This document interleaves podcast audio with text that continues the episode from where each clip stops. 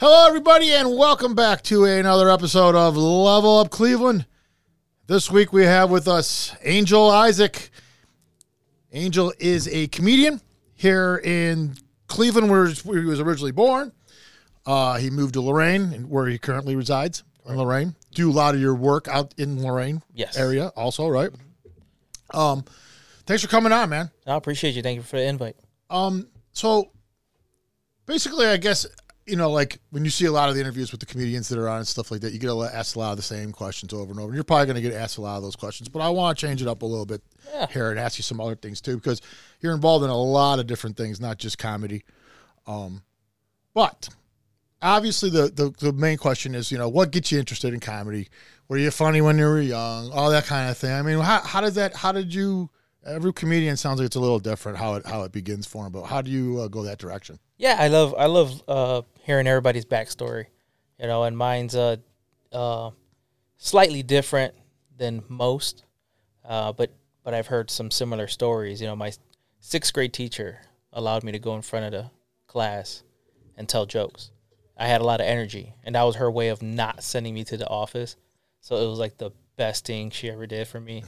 And I and I was I behaved. She said, "Do a few minutes up front and then settle down for the rest of the class or the rest of the day." And that's exactly what So, it, it- like, you burned your energy up that way by going up there, and Yeah, it kind of chilled you out. you know, I you know, I had I still had the energy, but it was like I don't know. I guess she really picked up on the fact that like I I need, had to be noticed. Attention. Attention. Yeah. That's it. You know, he's a class clown. He just wants a little bit of attention.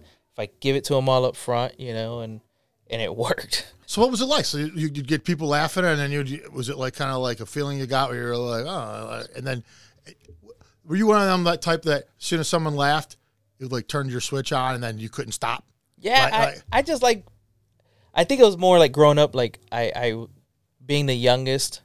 Um, Dave Chappelle said it best. The youngest in the family was the tension breaker. So when people were arguing, you know, we'd say something because we didn't want, you know, big brother fighting with big sister. So what can I do? You know, obviously I'm not gonna pick a side or Right. fight them both. Right, right. So you just came up with this. If I say something funny, and they realize it's not that serious, then Kind of le- leaves the tension. Take take. yeah, it takes away from the tension. I think it just boiled over into wanting to be uh, noticed because I had all those brothers and sisters. So if you know, at times it was like they're not, they're not, they're older. They're not playing with me. They're not hanging out with me. So then I was, I, I you know, my own self thesis. You know, just looking into, you know, trying to figure it out myself. But I think it was because I was just I wanted friends, wanted people to like me, and I just I just I just had the knack for it. Yeah, but I mean, like everyone kind of wants that. But I think like doesn't it come down to a lot of it to like you, you realize you're getting a laugh. Like if there's something different about that whole thing, right? I mean, like like when you're actually make people laugh and they're, it's like it, you get kind of a something that happens inside and you just keep wanting to go go go go go. And i mean, like were you one of them people? Like I know my mom constantly would be like, "Don't laugh." Don't laugh at him. Yeah. Don't laugh at him. He won't stop. You know what I mean? That kind of thing. Did you get that a lot? By would people tell you that kind of thing also? Or No, it was it was really bizarre. Like I I I was at a younger age. I was like really into like science, and insects and bugs, and uh, playing with fire, and and then I was quiet. I was really quiet. I was more shy, if anything. But then I saw like John Leguizamo, his Mambo Mouth, his first special ever, and then then there was Jim Carrey. You know, later on, you know, started watching Jim Carrey, and it was just like, wait a minute, like these guys were fun. They made me laugh, and I liked the way I felt. So then I expelled. You know, I just started doing that. And then I was, and then I learned that I was able to make sound effects till this day. I mean, I have people from elementary school and junior high and high school like, "Hey, do that sound again." You know, now they want me to show their husbands or wives and their kids, and it's just so funny. It's like, wait, all well, right. like what? Like what kind of sound effects can you do? I mean, it's I you know there's there's various ones. I used to do one where like a, a broke down car, you know, and I don't know why my one friend just constantly every time she sees me, she's got to pull me. But it, it so it's that, like I can do like a like a dolphin, like a like a little dolphin noise, and then she's like, "Do the car for my kids," and it was like. like just little stuff. Yeah, like And I'm like, wait, this this really works, and it, I I just went with it, you know, just being on, uh, just telling. But it was it was part of a story, you know, so it wasn't just like I'd make noises, but it was part of a story, and I bring it to life, and, right. and it just went. Did you ever did you ever think about doing that, like doing like voiceover type stuff like that? Have you have you been involved in that kind of thing? Or were you No, I would love to. No, but I, I haven't. I don't. I you know, um, a lot of stuff that I've done in my life, I've met people that do this and certain things. You know, whether Yeah. it was racing, skydiving, cage fighting, scuba diving. I met people that do that. So I have yet to meet someone that actually does voiceovers, but I, I would love to. Yeah. Yeah, I mean that seems like that's sounds to me like that's kind of what you're you're you're great at, right? I mean that's that's one of the things we could do. I mean that one thing you just do at the car. There was a cartoon. What was the cartoon that was kind of like a spin off from Scooby Doo? Um, what the hell was that? It was the car that talked. I can't remember it. Yeah. That's what it reminded me of, I- though. Yeah, and then uh, like voices, you know, like uh, I do like, hey, Kermit the Froggy, you know, it's talking to Oh, him. and yeah, yeah. uh, watching Full House, you know, like, hey, it's Bullwinkle, you know, when the, you know, uh, Oh yeah, I forget his name, but he, you know, Joey. Joey. You know, I just love, you know, watching. I'm like, oh, he's a stand up. He's doing all, yeah, just to be diverse, you know. And you work Yeah. clean, right? You work clean. You know, that, that you you go you go that way, which is cool. I mean, that's that's uh, one of my favorite comedians in the world is Brian Regan, Nice. and he's clean. And that guy, I don't know, man, but that guy is a riot. You, Yeah. know, you know what I'm talking about? You Oh yeah, about- I went to see him at Playhouse years ago. the guy's great. Yeah, he's amazing. I like I like him, and uh, uh, nine out of ten of my material is clean. Um, you know, I do have some other stuff in there, but it's not. You know, sometimes you don't even hear it. You know when I say it. So like I respect guys like like like Bill Burr. You know, like he, you wouldn't label him. You know, like like a BT comic. Right, You, you just won't. You know, there's certain guys that you just l- listen to. right, right. Yeah, and you're just like, nah, that's he said that. Like, yeah, he said that. And then you know, you if you watch it, but you don't pay attention to it. It's like almost like everyday life Yeah, yeah, yeah. scenarios, and that's that's where I like try to find myself. So, what do you think about the scene as far as, as the local scene here, comedy wise? Like, is it you know like you've been out, you've been elsewhere, have you not? Have you? Uh, if you, is it is it is it different here? Is it is it is it something that this area? I mean, like the music scene here is pretty is pretty. Cleveland's always had a pretty good music scene. Yeah. What about comedy? How what do you feel? I mean, is it is it is it a good scene? Is it is it is it a rising scene? Is it Yeah, strongly. Um, so we have more open mics now than we did when I first started. So I was only able to go like maybe three times a week, and they, the- the only thing is I I wish the clubs. I mean, of course they they're in business, so they. I mean, they should figure out the niche there, but I wish the bigger clubs would do open mics. You know, you go to New York and L.A., you can actually do an open mic um, in L.A. Like, I mean, they got so many rooms. You know, you got the belly room and the main room, and um, you got the Ha Ha Comedy Club. They have open mics. And there's people constantly going there. Of course, th- there are celebrities that drop in, so uh, maybe that changes things. But even in New York, they have open mics, and our main clubs really don't. You know, they Do really, that? They they really don't have like. Um, I mean, a lot of people here. I see it with the bands. You know, I love jazz, and I I just coming downtown. We have a very unique music scene, and the comedy scene is just as unique. Uh, it's just not. I don't think it's just properly advertised. You know, I mean, on the weekends, yeah, you go see uh, a main name, or you can go to the Playhouse and catch someone. You can go to Hilarities. You can go to Improv. You can go to Funny Stop.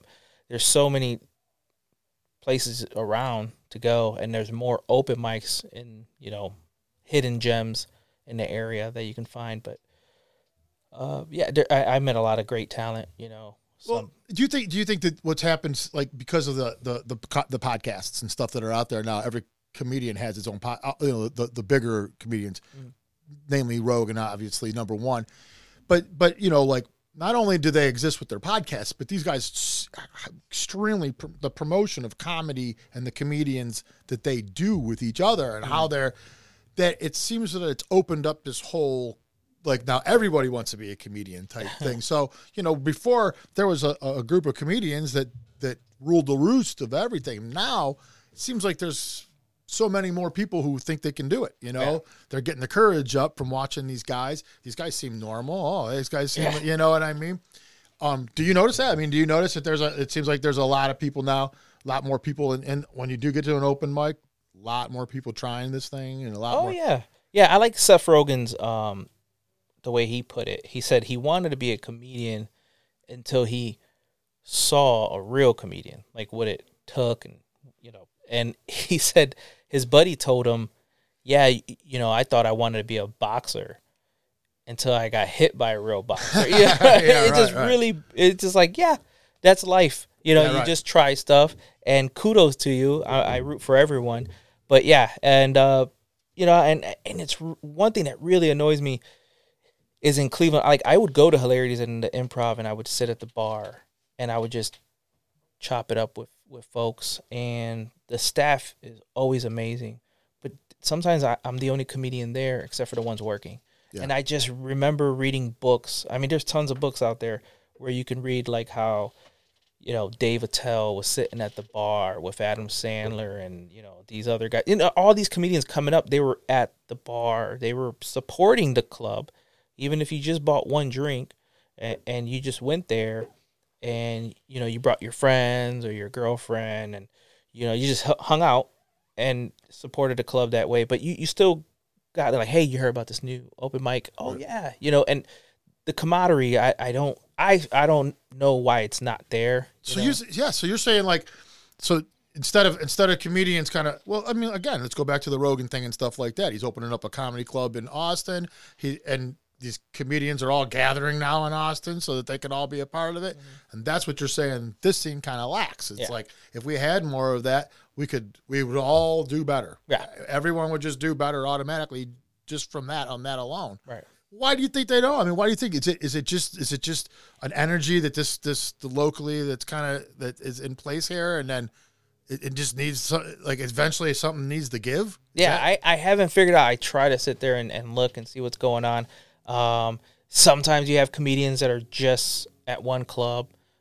You know, they divide that, which which is nonsense. It's not like the clubs are pushing that. You know, you can still work right. both clubs. They don't force you. Hey, you can't go anywhere. else. Right, right, yeah. So it's a, it's just a it's a back and forth. I mean, there's only a handful that can actually play both, and uh, you know, it's just um, then I I look at like clicks. You know, sometimes you, you still get that. You know, and, and those usually don't they normally don't don't make it. Yeah. You know, because it's like you you just brushed off. You know, somebody that's different than you that's actually funny. Yeah. It's like why would you do that? And then so I think it's just you know trying to find your niche. You know, so I I, I get along with everyone. I, I have no horror stories about any comics. Um, That's too bad. I and yeah, I analyze my I, I figure myself out. I analyze things. I know where everybody's weaknesses and strengths are. Uh, but at the end of the day, I use that for, you know, when I when I do my shows, I know what works, and, Yeah. and it does, and, and it works. So, do you have a chance to like uh, try new material out on like when you? First of all, let me just go back for a second. Writing material. How often do you do you have to to, to write material? I mean, you try to stay pretty current, pretty fresh all the time, or you and and uh, how does that how does that even come about for you normally? Uh, Drew Carey said said uh, something about um in his book about current situations because he says that that's it's just timely.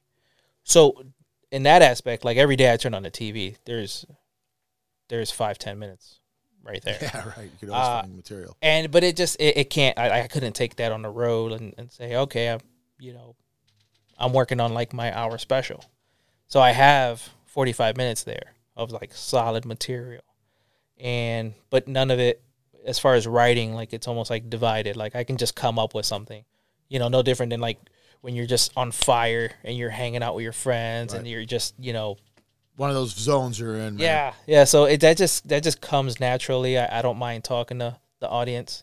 I try not to make a habit of that, but it just comes to me. So it's Yeah. funny. So it's just constant uh, writing and then improv.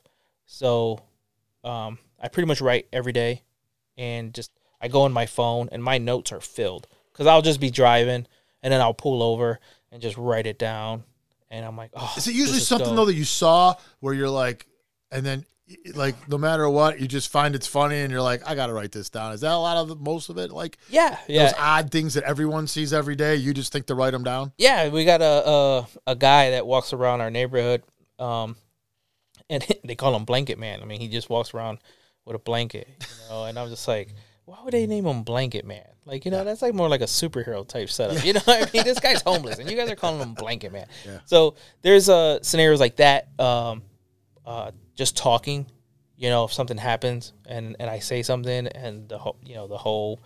You know, if, if I'm at work and we're sitting there just chopping it up, and there's a group of us, and I and I say something, I'm like, oh, then I got to remember how that set up, what said, Yeah, who said what, matters, who said right? what, and that's yeah, because I can't just go on stage and be like, and then he. No, my friend said. Yeah, so you got to set up the premise, you know, um, and just you know take them through a story. You know, Steve Trevino gave me that device, that advice, um, and he's like, walk them through a scenario, walk them through the story, and I just remember sitting there listening to him do stand up, and I pictured him, you know, Tell as a kid, he's talking about his mom in the kitchen making pancakes in her pajamas, holding up her boobs, and I'm like, "That's my mom." You know, my mom was in there, you know, no bra, she's comfortable, she's just holding them up, flipping the pancakes, and the way he was just describing, you know, sitting at the table and stuff. Like, oh, I was just like, I get it. You Yeah, know, yeah, yeah, I yeah. get it. Yeah, you got to have it's there, there's a picture you're painting, so, Yeah. and, and you got to be able to paint that picture so people understand what the hell's so funny. Yep, and that's uh, one of the main reasons is, is this is this is an art. You know, Do, do you ever art. find that your sense of humor might be a little morbid too? Like, I mean, like I, I would think as a comedian, like I know mine is. Okay, I'm just gonna say it right now. I, I'm at funerals. I have been at funerals where it's they're horrible funerals, and and you know what's going on inside my head is my own co- comedy Right, show. You know what I mean? You find yourself. You mean? Do you find that the things you, like you ever say to yourself, "Man, I'm there's something wrong with me," like like like that kind of thing? Yeah, Do you? Yeah. Oh, definitely. Yeah. I, and and I'm you know if you ever watch uh, comedians in cars, Jerry Seinfeld was telling Eddie Murphy, he's like, you know, we see the joke in it. You know, he's like the other day somebody said so and so died, and he goes, yeah, that's enough of that guy. You know, it's just like, and I see it. You know, and I see some stuff, and you know, you just got to put, you know, you got to be aware that you know the sentiment. You know, you have to be aware, like, ah, I see it like this, but. Um, a great quote that I read was, "Not everyone thinks as you do." Yeah, Just yeah, remember that, and it just really blew my mind. I'm like, I knew that, but for somebody to put it in words and that philosopher put it in words, it just really blew my mind. I'm like, yeah, that's great. Do, do you think that do you are you also like where you'll say something that you you just think is freaking hilarious and it just doesn't seem to is that, I mean how often does that happen to a comedian like I, I I know me myself I think I'm funny all the time like especially you know and then when I try to like put- you know and there and people don't get it it's like how could you not get this this is hilarious Yeah, I mean I would imagine that has to happen a lot yeah. I mean, well, I that's mean- where bombing comes in. Right, that's the whole you trial say something right? and and you bomb, and as you get better as a comic, I remember just trying to say this new joke, and it didn't go well, and, and, and I'm you know I'm on fire like the first seven eight minutes, I'm just hitting, hitting, hitting, and I'm like, oh, you know, in the back of my head, I'm like, oh, I need to say this. This is a new joke I've been meaning to work on.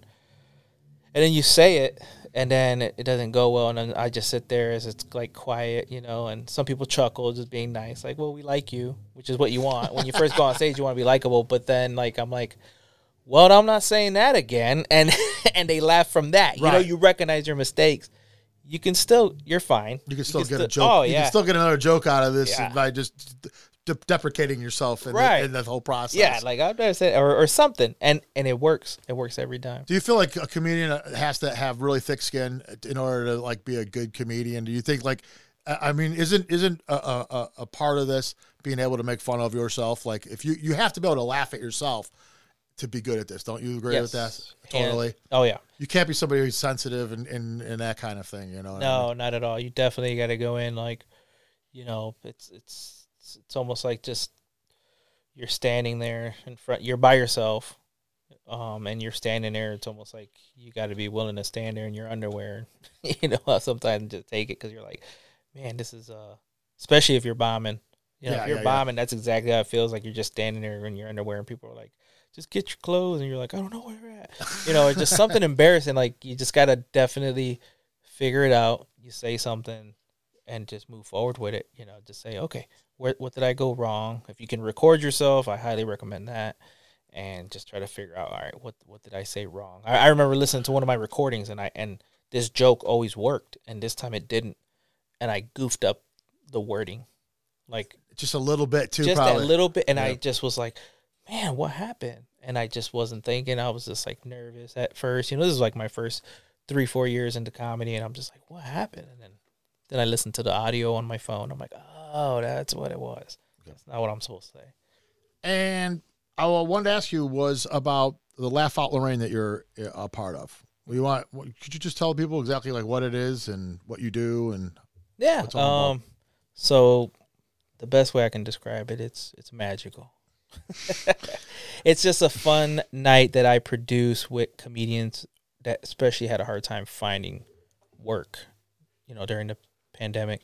And so is I- that when I- it started during the pandemic? Is that what got it motivated and started up? no, it was actually before that, and um, you know, it was just really, you know, with just two major clubs. You know, I'm thinking, aside from open mic, I like to pay them, so um, it just really started taking off. It was about maybe a few months before the pandemic actually hit, and we would only do shows every six, four to six weeks apart.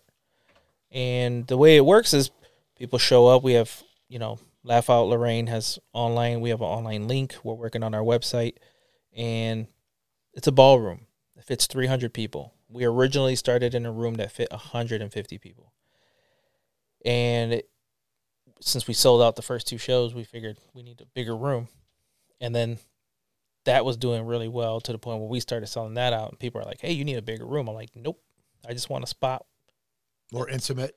that's intimate like this that sells out. It's like get your tickets, or you know, hopefully we catch you at the next one. Right. You know, I just that's what I want. You know, you want a room that sells out. You want it to be fun. Right. And so when people walk in, uh, there's you feel like for it's decorated like you're at a wedding. Like there's t- seats, tables are all draped.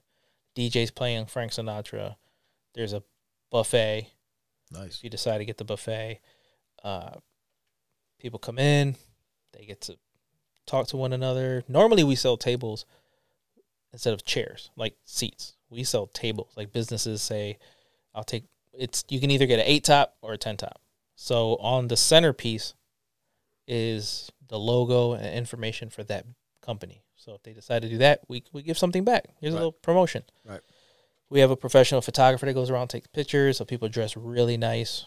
Uh, we get the mayor, chief of police, uh, uh, Lorain PD, Sheffield PD, like surrounding communities come out. We sold tickets all the way from Pittsburgh to Toledo, and that doors open normally around seven, around six o'clock. Uh, doors open at six. Show starts at seven. Uh, the comedy show kicks off. The DJ does a great job at. Um, I I host it every time, so he'll bring me up, play the D, uh, the other comedians' music to what they ask, and once the comedy show's over, everybody everybody uh, pretty much already knows the spiel.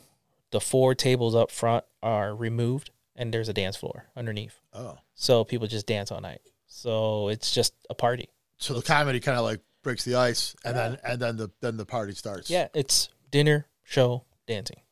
So it's, Are these all local comics too? Is this all basically what it is? And and and then how does that work as far as like the how many comics usually per show, all that kind of thing? Yeah, it's uh, three of us generally.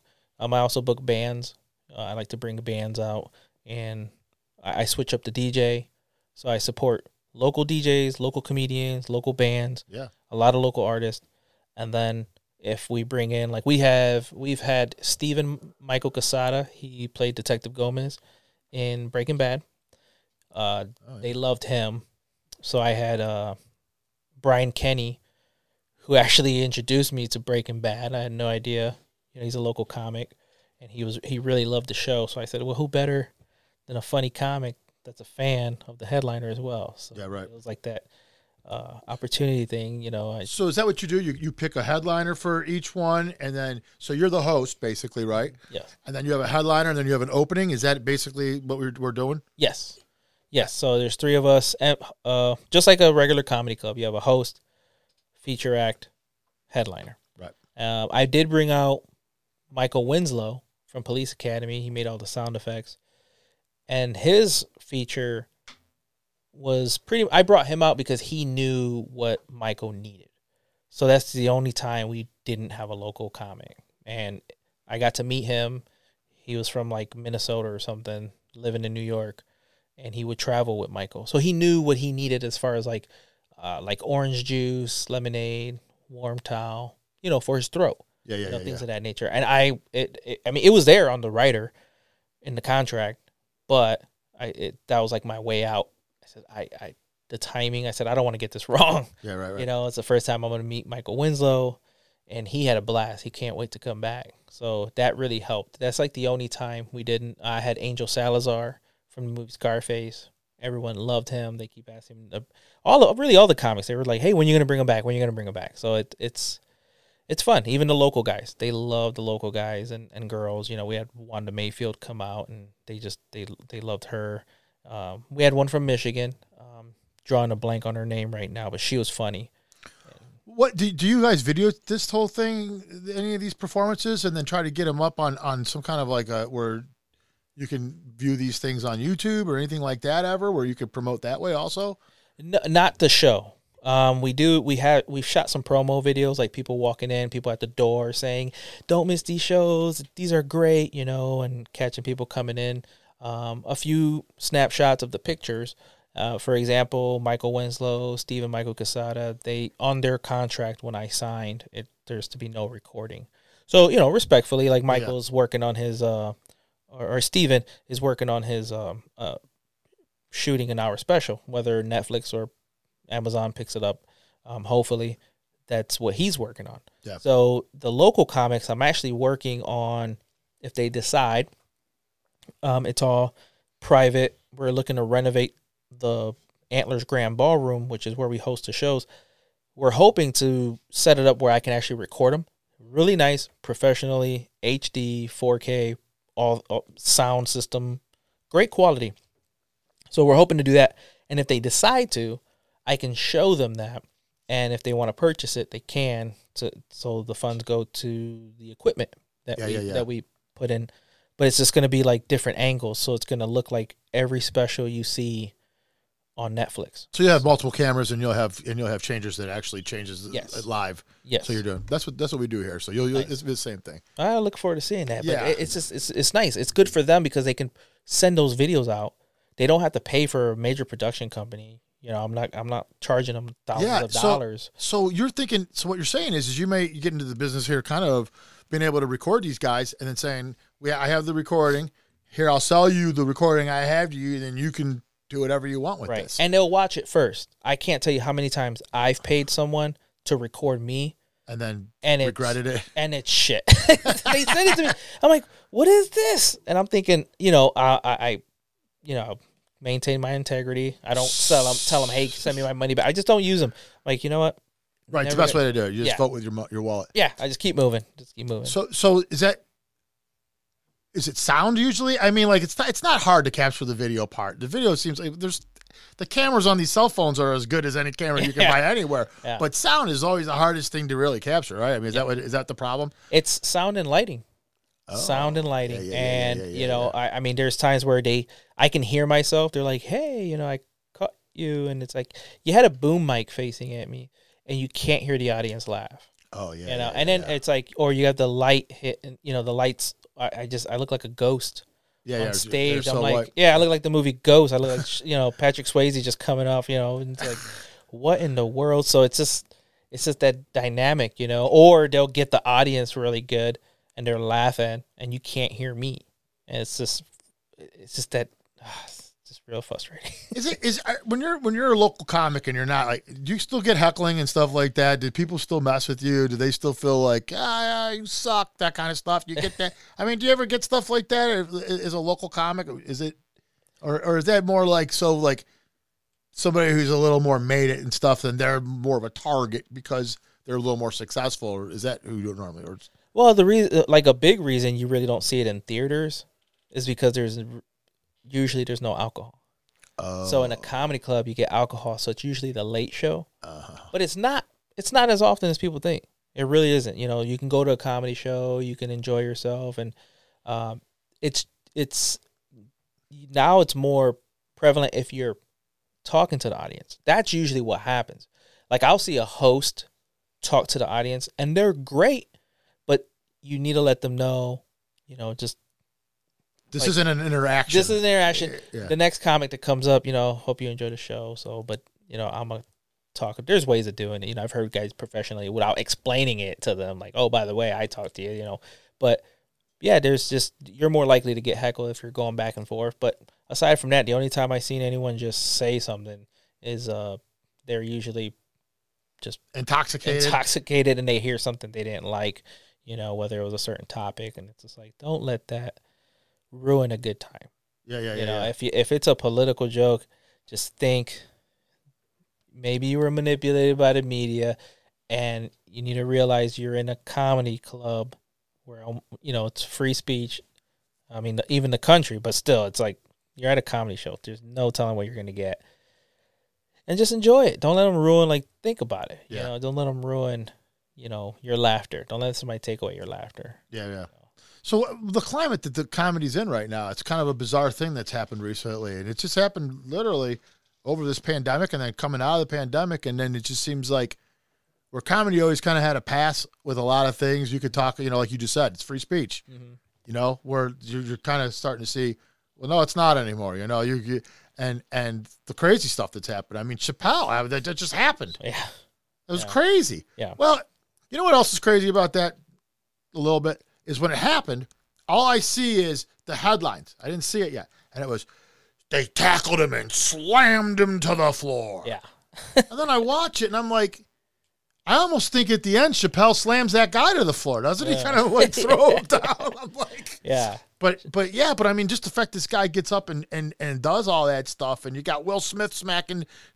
That was, that was the craziest Yeah. one. Yeah, it was. But you got all this stuff happening, and it's a comic. You got to watch that and go, "Oh man, like what the hell am I getting myself into?" I mean, do you ever think that way at all? Not not in that aspect Right. and like you know when they sh- when i saw that uh my my thing is like I, I just tend to really super analyze a lot of stuff so it was just like the you know first it was like they were they were protesting you know the oscars like you know jada and you know will and yeah, and then, you know, even before that, you have a lot of people that were like, you know, more black involvement. And it seems like, you know, they're more being humiliated. You know, you have Kanye West, he did what he did. yeah, And it's like, oh, well, we're involved now. Yeah, but in what aspect? You know, and then and then what Will Smith did. It's like and it just makes me wonder, like, are you a puppet at this point? Like you're just really trying to humiliate a, a community that's trying to stay away from this kind of stuff and then you show respectable people you know doing this sort of thing yeah. Right, so, right. and then chris rock i mean uh wh- whether whether it was a setup or not i mean still it's just it was still hard to see you know even in his eyes you know it's just like uh, and i saw him live in la you know i mean he's he's he's great and he's the He's man Chris Rock. Yeah, the mannerism was different when he's working on material than when he's actually got it. And it's so cool to watch. The Jim Gaffigan, same thing. You know, he goes on stage with notes, and comedians are like, "You shouldn't go on stage Yeah, yeah. with notes." It's like, just do what works for you. yeah, right. So, but I I mean, I don't feel. Uh, there was a guy from Cleveland, and um, uh, name is John. Can't remember his last name. He's a Cleveland comic, and he was he had security after he made a joke, and a lady in Vegas, um, and this was way bo- way before the Oscars, and a lady threw a glass at him, and it hit him in the stomach, and he's like, "Ow!" He's like, "That really hurt, like really stung," and he started, you know, till the the bill came in, but he started traveling with like a a bodyguard for the most part. Until the bill came. Yeah, until you realize, oh, you know, uh, he's making a good living, but it's like, uh, I'm sort of paying like, you know, you're better off just, I don't know, get yourself a bodybuilder girlfriend or something, you know, Yeah, yeah, travel with her. But uh, Well, I mean, like not when you're writing. I mean, is this in the back of your mind at all? Do you gotta? Do you feel like now you gotta toe some kind of line, or like there's like, well, I, I would have said that last year, but this year things are different, so I gotta watch that. I mean, do you gotta do you gotta do that kind of thing, or are you kind of like just saying, you know what? I'm a comic. I, I, I, if I do that, I, I'm just literally. It's almost like trying to bunt every time you're playing. Right. You know, it's like I, you can't. right, and I, I don't, I, I don't teeter on any line. Um, I, I try to find out who I am. I'm still working on, you know, being one of the best of the best. But at the end of the day, I'm not. I, I don't want anyone having to feel like they're walking on eggshells. I mean, I've been in relationships or worked at jobs where you felt like you were walking on eggshells, and I, I just on eggshells, and I just left. Like I'm like, no, this ain't for you. this ain't for me. Like I, I just want that freedom, and you know, a lot, a lot of people died for that, and that's one thing people need to reflect on. You know, so it's like, well, you can be picky, choosy, and you can do and say certain things, but you also, um, you know, have to remember like you got to live with the consequences. You Yeah, yeah, I mean, yeah. it's like somebody wants to walk around and say the n word. It's like, you know what, you got the freedom to do that, but you got to live with the consequences. I actually joke about that. You know, I joke about how it was a a black person that created a cell phone. So it's like, you know, you should, you know, they should say whatever they want. If they want to be prejudiced, if somebody wants to be prejudiced, let them say the N word. But if they're going to call the cops on me, they're going to use a rotary phone. Yeah, you're not going to use a cell phone to call the cops on me because uh, now it's uh, you're being a hypocrite. So I, I get into various topics like that, Yeah. just to bring the light, and people just love it. Yeah, yeah, yeah, People yeah. just love it. So, so you you, but you you don't back off at all, right? I mean, like because it seems like right now, man, it's just like you got to watch everything. You, it's not even just about race. I mean, race is a is is just one that seems to get brought up a lot, but Yeah. People are offended now just about I don't know, like anything. Like they, it's almost as if they're trying to find reasons to be offended, and that's got to be a, a, a comedian's worst enemy is somebody who's constantly trying to find reasons to be offended. And it seems like they're growing as fast as the comedies are. The comedians are growing. I asked you about that earlier. I was like, uh, is there a lot of them now? That, yeah, but seems like there's an equal amount of people being offended by them. Yeah. Yeah, I just don't like the clubs or certain certain entities that have the ability to do things to to try to stop a comedian working the way they're working. It's like eh, did did they laugh? Yeah. Okay, well then let them let them work. You should be just gauging them off their ability to work and their ability to draw people in your room. You know, I know a guy out of Pittsburgh and it was just I felt bad, but the Pittsburgh Improv were telling him, and this is this was during like the Me Too movement, and he made a joke, um, about like it was really clever, and I I, I don't want to butcher it, but you know he made a, a a joke. It was something like uh oh if uh he asked this girl out, and she said, well, if you I wouldn't go out with you even if you were the last man on earth. And he said, well, if I was the last man on earth, who would stop me? Like it, it's just uh, that was just like he cornered her in this argument. You know what I mean? Right, right, he right, right. really he will. And at that point, you look at this guy. He's he he can't fight. Like you just look at it. This is one of the guys. You're like, man, I'd have to defend this dude. But it was so funny. But just because like one woman said something, the club banned him. I, I heard he came back, but Oh, right. I'm thinking like, really, you're gonna make a big. This guy's been supporting your club for so many Well, years, and but- that one woman said something. That was a br- like everybody laughed, and then that just that one joke, and it's just something to think about. You know, uh, George Carlin said that he's like, I don't want. I'm not telling people they should think. I'm just letting them know. I want people to know that I'm thinking. And it's just, it was just a brilliant joke. It's like, Yeah, yeah, yeah. like, lady, you got to think about. You just said something to him, and he countered it.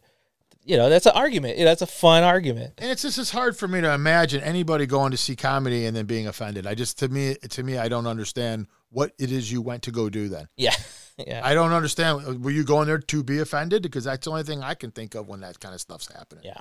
Yeah, it's the same thing like with the Christmas story. I mean, uh, Christmas songs. You know, they call the radio station. I think even our local one, they didn't want like. Uh, Oh, yeah, yeah, yeah. One zero five seven. They didn't want them playing uh, uh, that one Christmas song. But then, why are you bothering them over a Christmas song? You know, the baby it's cold outside. Yeah, yeah, yeah. you know, he's trying to persuade her to stay or whatever. So then, um, but then you got all these, you know, like Cardi B songs, you know, about Yeah, right. doing obscure things.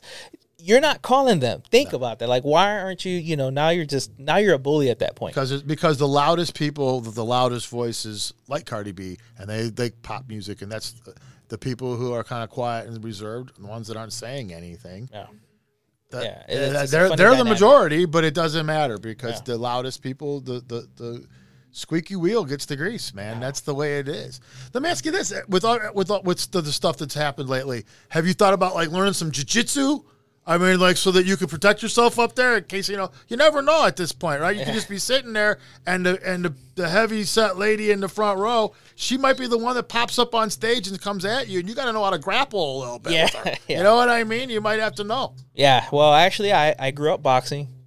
Um, I grew up doing. Uh, I had a Japanese instructor and a Chinese instructor, primarily to learn the samurai sword and the and the Tai Chi sword. Oh. But when it comes to hand to hand combat, I I am very confident. Oh, Like, cool. I'm very confident. Yeah. Oh, cool. So you don't have to worry. So that's good. Yeah, So I don't tell care. any It joke could you be want. it could be like twenty guys, and, you I, and talk- I, I'll just I'll just I'll I'll take off my belt and and it'll just be a rumble, and I, I'm ready. Like I don't, you know, I- I'm not an aggressive guy by no means. People that tell you they see me smiling and happy all the time, and then they get surprised when they were like, "How did you do that?" You know, it's just like I'm.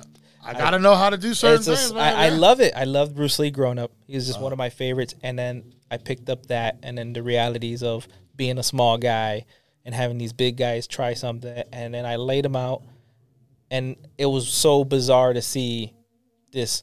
I'm gonna get you, and then you lay them out, and it's like, police, help!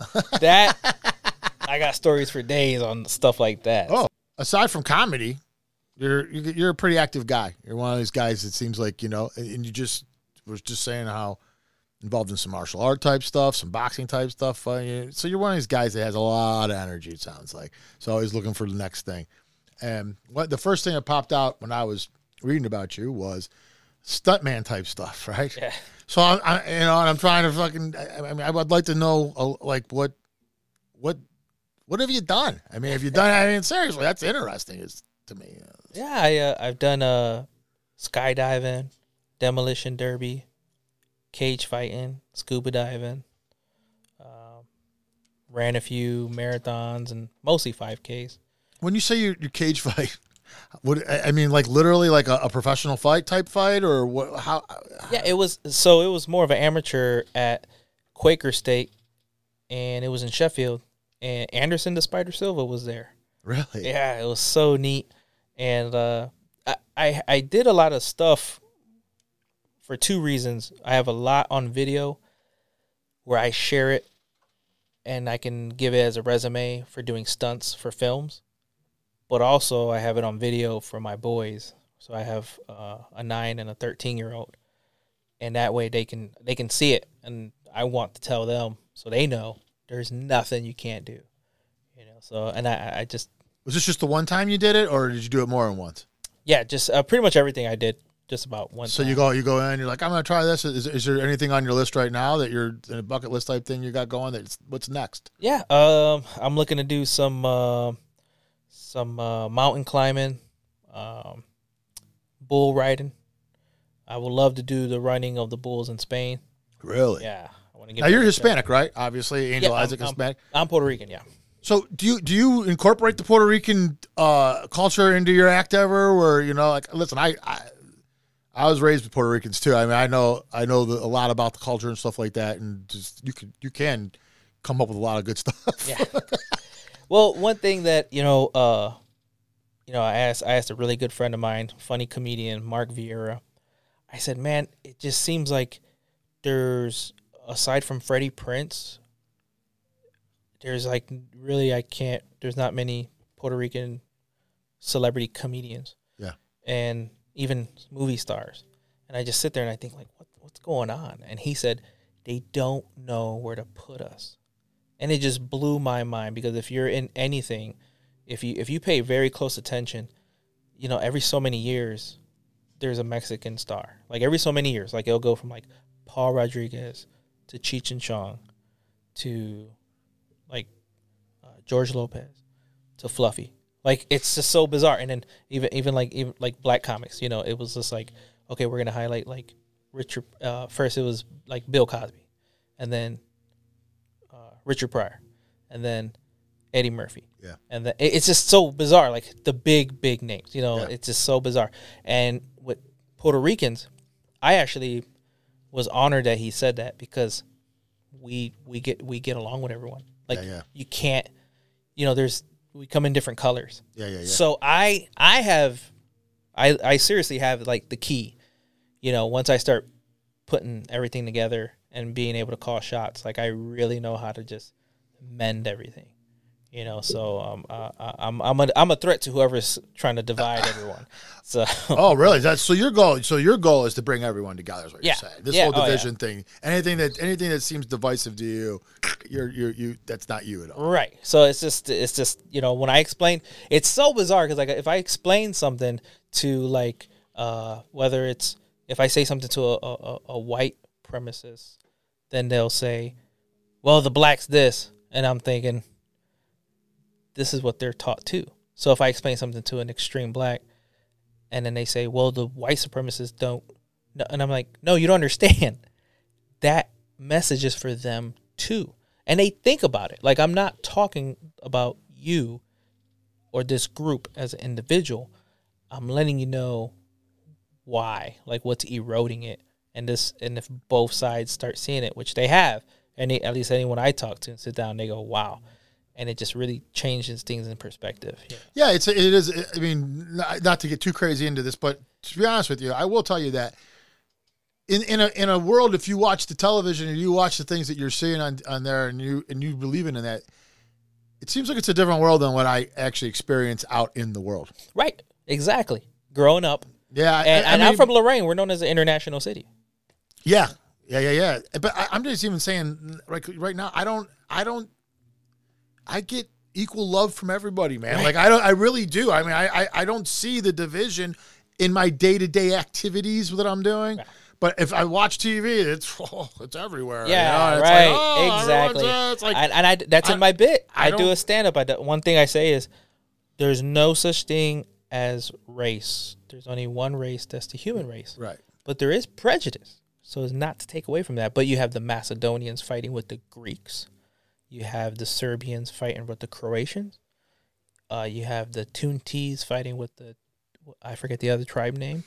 I remember a friend of mine saying, "Well, if so and so gets in office, I'm moving to Africa." And I'm like, "Which part?" He's like, "It doesn't matter." I'm like, "Just because of the shape of your nose, they'll that tribe will kill you." so now, now if you take all that, why is why what are they looking at that's making them different from one another? And and it's just it's a simple math, and when you figure that out, there's a huge weight off your shoulder. You're not tensed. You're not looking at anyone different. Yeah. When you walk in someplace, people look at you. You don't care. It's like, eh. Do you feel? Do you feel like the Puerto Ricans have a, a, a equal prejudice against them, uh, or do you think, like you said, do you think that somehow the the, the not just Puerto Ricans, it's, it's Hispanic really, that they, they kind of like kind of just just kind of like swim through it and just kind of like they're not really getting thrown at and they're not really throwing at anybody. Yeah, yeah. They're just kind of like, well, I don't know what you people have a problem with. Is it? yeah. Is it kind of a lot that? of them live like that. Yeah, a Yeah. lot of them do live like that. Uh, but they have they experience their own. I mean, I've experienced where someone, I'm translating, and trying to help someone. You know, I'm communicating between the two and trying to help this uh, Puerto Rican lady and this um, white gentleman. You know, to find the answers. And then there's somebody that just so happened to walk in and they're like, you know, talk, you know, this is America, speak English, and obviously they're not rich in their American heritage, which you know, it's like, all right, bro, well then stop eating pizza because they speak Italian. You Yeah, know, it's right, like, what right, do you, right, right. how far you want to go with this? So it's just, it's, but I, I mean, we, you know, and everyone, I think everyone has experienced something like that, you Sure. know. So, uh, but yeah, on on the most part, it's because also, you know, a buddy of mine was like, hey, why are they putting in the application that they're white, and and and it's like that was their only option. Yeah, right. Either you're are Black. you black or are you white. So if you're my skin tone, I mean, in Africa, I'd be called colored. You know, I wouldn't be called black. I wouldn't be called white. I'd be called colored. So in in, in back then in applications, that's all you had. You didn't have this, you know, Yeah. other. You didn't have this Pacific non-Hispanic. Islander. They even have non-Hispanic now Right, yeah. I'm like, what? What? Yeah. Yeah, I didn't even understand that. I've I, I've never understood that. Yeah. That's what is that supposed to Right. mean? I have no. idea. I never met a. well, I mean, like I, I don't yeah. know. I ever. Um, but yeah. I saw uh, Puerto Rican you're rooted into it. History. I mean, like you guys, rice and beans. I mean, come on. Is it like you got your own rice and beans recipe? Uh, coquito and the Christmas. Yep. I mean, is it is it is is it? You got all that going on? Yeah, everybody's you That's know obviously best. some people add more cinnamon to that, or, or a little more, more, sazon or this they're using this, that. 151 instead of Yeah, that's exactly. So uh, people are making them non-alcoholic. Yeah, I Uh, don't but it's it, it's just you know it, the recipe's different. You know, Yeah, it's, it's no different than It's- Giovanni's is a favorite in Lorain. Like you go to Giovanni's, you, you, you go to Lorain, you ask somebody, "Hey, I want to try Giovanni's." Everybody's pointing right to where you can Yeah, find they it. know. And then they'll say, "Well, I prefer Salenti's," and then you'll be like, "Okay." You know, it's everybody has that Yeah. favorite pizza spot, Yeah, so it's no different than in Hispanic food or Mexican food. Yeah, my I know wife's Mexican, so I noticed that. I noticed that. Yeah, but Mexican's different than Puerto. Well, let's just be honest. Mexican, Puerto Rican, very different. yeah, that's that very Chinese, Japanese in that culture. Yeah, exactly. Right. It's very wow. That's a, very good analogy. I like that a lot. Um, but what I noticed about Puerto Rican cooking is that it seems like it's so varied based on who's cooking it. So like like rice and beans. Like I don't I don't think I have ever eaten the same rice and beans twice made by two different people ever. I mean they never are the same. They're either using a different bean or a different way their sauce is made or they're put I mean it's always different and it's the same thing with coquito. Mm-hmm. Every time I have coquito, it's a different consistency. It's more alcohol in this one. Sometimes I'm doing shots of it. Sometimes I'm drinking glassfuls of Right. it. It's and where Mexican seems to be more uniform. Like you, you know, the it's a burrito. You know, you've eaten it here, you eat it there. It, Yeah. it- it's similar. You know what I mean? Same thing. I mean, like Yeah, like with that? tacos, those hard shell tacos, that Yeah. is completely American. Oh, really? In Mexico, it's always like Always if you go to like uh Borroco or or Barrio, like you'll get them in that little soft tortilla, and Yeah. that's how they make them in Mexico. so, you, so your wife's Mexican? Yes. See, that's got to be a great place to live. Your house. I mean, I love Mexican food and Puerto Rican food, and I, if I could go somewhere and get both, Yeah. you, you know how hard that would be to do because a lot of Mexicans and Puerto Ricans don't get along. I mean, you, that's a, that's great that you got a, a wife that you, you you can find and get along with. Yeah. they don't even get along a lot of, and so you can't find you can't go anywhere and find Mexican and Puerto Rican food. Yeah, she's a great cook, and one thing that we, uh, you know, I grew up cooking, um, and you know, I'm far from a chef, but I I have a lot of friends that cooking. They all went, a lot of them went to culinary arts and things of that nature. And my wife, she's very, she pays attention to a lot of like even pots and pans. That can change the flavor. Yeah, so if yeah, somebody cooks on cast iron Oh, yeah. and somebody cooks on you know non-stick pan or you know, just various pans, that will change. That can change Sure. the texture. That can change the flavor. If you're cooking on an electric stove or flames, that changes. So somebody can even make and put the same amount of recipe, this and that, and it may come out different than the person next to you.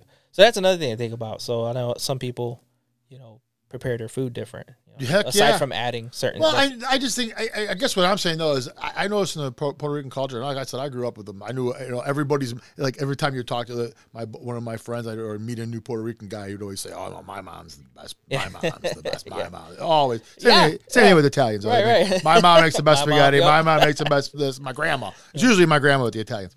Um, and it's not a wrong answer. No, right, it is. You're right, answer. you're That's right. Your answer, but that's not your wrong answer. have you ever? I mean, like, have you ever considered like with with the success of some of this? Did you ever consider like a, a cooking show? Ever? You ever think about that? Is ever is that ever is that ever even crossed your mind? Yeah, I mean it's uh like Jon Favreau is one of my favorite. So for seeing him doing the Marvel movies and Yeah. you know being an actor as well as a director and then do it leading into like the cooking stuff, I, I love it. Yeah, Yeah. I mean I just I do I really love foods.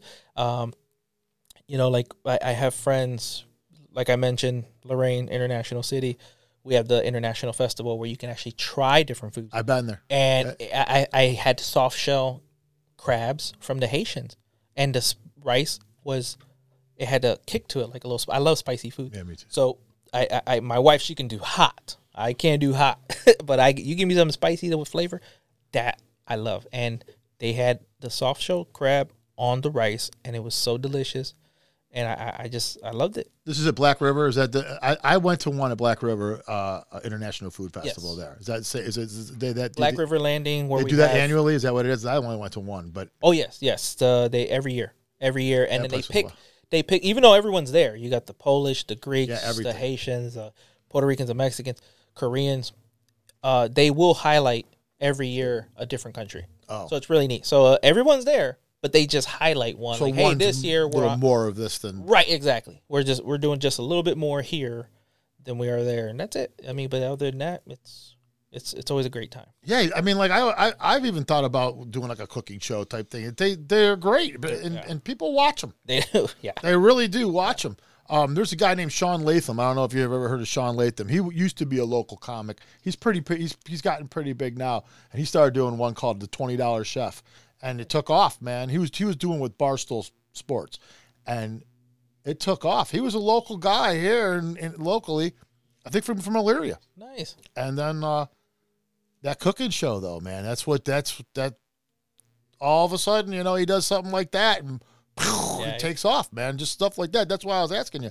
I, I, I've I've wondered, you know, like if you have the personality for it, I think that's all it really requires. Yeah. I mean, no one can smell the food you're cooking. Right, so right. They, Nah, they don't know how good it is. Yep. As long as you can keep a straight face while you're eating and tell everybody yeah. it's delicious. Especially when you bite into it. yeah. You're like, oh, that does look good, and let's let's wait and see his reaction. Yeah, yeah, yeah, yeah. So, are you uh got stuff coming up to, for the year? I mean, like, is this are you booked ahead? You how far ahead do you book yourself and into things, and how how does that work out for you? How do you, I've the the lo- the most I've been bu- furthest out as of now was like 18 months. You know, that was pretty neat. Um, we're working on a Dec- on a December show to headline at the Funny Stop Comedy Club if everything goes well. Uh, but Laugh Out Lorain, we would normally do four to six weeks apart. They're going under new management, so we'll be doing a monthly show. So the the new owner said, "We love what you're doing. Everyone in the community is buzzing about it. I don't want to take that away from you." I'm like, "Oh, I appreciate it." So we're hoping to renovate it. If we renovate this place, it's going to be the one of the best places around. Uh, LED dance floors, uh, lights, like the bands are going to love it. It's it's just going to be crazy. Yeah, if we renovate this place, it's going to feel like you're walking into like Vegas or something. And this is something that's a uh, ticket. You sell tickets for it. Six hundred max facility. 300 if it's 300 people. Oh, 300. I thought you said six hundred for some reason. Know, three. So so it's a three hundred people. And you just do one show. That's it, right? You just do the one. It's not like a double. It's not like two shows or anything like that. You just do one. It lasts all night long. Yeah. And how do people get tickets for something like this? Well, we were going. Uh, we use Ticket Spice. They're a really good ticketing service. Uh, we were going through Spectrum Catering, Lorain.com, and uh, but we're we're gonna have the um Laugh Out Lorain website up for that since the Spectrum was the catering company that leased that had a lease on that uh, the Antlers Grand Ballroom. So since the new guy's coming in, we're just gonna make our own website and just say, hey, we'll direct them there to the laughoutLorain.com. So this is kind of like a. It's kind of like a public wedding reception with comedy, Right. Yes. and Everyone it's just once a nice. month. Yeah. So it's Yeah. like, and it's once a month, and that's pretty neat, man. That's pretty cool. Yeah, it's, it's so nice to see people dressed up, and then uh, we do a show, and uh, we almost do every so far the last three years. Every October thirtieth, we've done a comedy costume show, and people come out creative. They're just very creative, dressed up. I mean, it, it's really nice to see. We had Doctor Evil. The guy had a little little mini me on his pouch, you know, on his chest, and then the wife was, uh, you know, one of the. You know the girls that shot the The fembot- boobs, the yeah, fembot. the- the fembots, The yeah, right. and it was really neat just to see everyone come out, you know, just dressed nice and having a good time. Was that was that like a Halloween thing? Is that what you're, is it? Yeah, yeah, we just call it a costume party, you know, ho- costume comedy party. That's what we just call it. So that way, So do you guys do that also here? Is, is it is it something that you're? Uh, is it just this once a month thing, or do you guys have aside from this things like events that come up, maybe holiday related and stuff like that? well, we're working on um, even a, a Cleveland show. We're working on finding a venue. So many people reach out to us and said, "Hey," and it helps us because some of the comedians are expensive, but it helps if we had them for the weekend, which they're used to working the weekend. Like if I get booked somewhere, it's Thursday through Sunday on average. So now if I can get another venue, then this will help me get bigger names because now we can do Friday, Saturday, and possibly Sunday. You know, one I'm thinking Friday Cleveland, Saturday Lorain, Sunday Toledo. That's that's what I'm thinking. Okay, okay. So are you at a point yet in your career where where people notice you outside outside of just do- people walk up to you and be like, "Dude, I saw you." You get that? Yeah, uh, it was really nice, uh, it, especially in Cleveland. You know, it's so big. And I was just walking down Sixth Street. Uh, I was on my way. Uh, I think I was headed to Tomo or something, and somebody just yelled, "Hey, Angel Isaac!" I thought that was so cool. I'm like, "Oh, all right." And then uh, in in my hometown, uh, especially like police officers. You know, Oh, I brought Michael Winslow, who played a police officer. Yeah, yeah, So yeah. all these guys came out, and like even the captain, like it was so cool. You know, it was like, hey, Heck yeah. you're, and I'm like, oh, and I'm like, oh, I know you because I read the papers. So it's like, you know, you're doing a great job. Does it get you out any tickets or anything like that? I mean, you, you get pulled over, and they're like, "Ah, don't worry about it." yeah, you know, I never worry about it. I leave clubs at night, late at night, so I never worried about it. Um, I get pulled over, and I know they're just doing a routine checkup. You know, sometimes it's midnight or something, and then where are you coming from? Ah, the comedy club. Ah, what's your name? So and so. I'm gonna check you out. Drive safe. No problem. oh, that's It's cool. just a regular routine. I know they're just checking, make Yeah, sure yeah. I'm not drinking or if I got anything. So it's no big deal. They pull me over. It's no more than a minute. cool, cool, cool. Well, I think that's it for us, man. Cool. We're out of time. Well, I appreciate you having me. Heck yeah, this, was, fun. Heck This was yeah, fun. heck yeah, man. It's good talking to Hopefully, you. I get an event in the future, and then come back. Well- we'll talk about that. Yeah, and we'll promote you actually all the stuff. So we'll be in touch. We pro- we have a website. Everything, every any guests we ever have, we constantly promote them. Everything's promoted through us. So, but thanks for coming on. Thank you. Um, anybody uh, get a chance to go to the Laugh Out Lorain? Um, the party. It's a party. all night, all Uh, night. One one stop shop. And you and you said who do you use for ticket service? Ticket Spice. Ticket Spice. So if you guys want to check it out, man, it sounds like it's going to be a blast once a month, and uh, you host every one of them. So Yes, and we hope to have you out. Put you on the guest list. yeah, I'd love to come out. Pat and I will come out and definitely check that out, especially with a buffet and a freaking the dancing. we're real big dancers. All right, guys, we're out of here. Level up, Cleveland. We'll see you guys next week.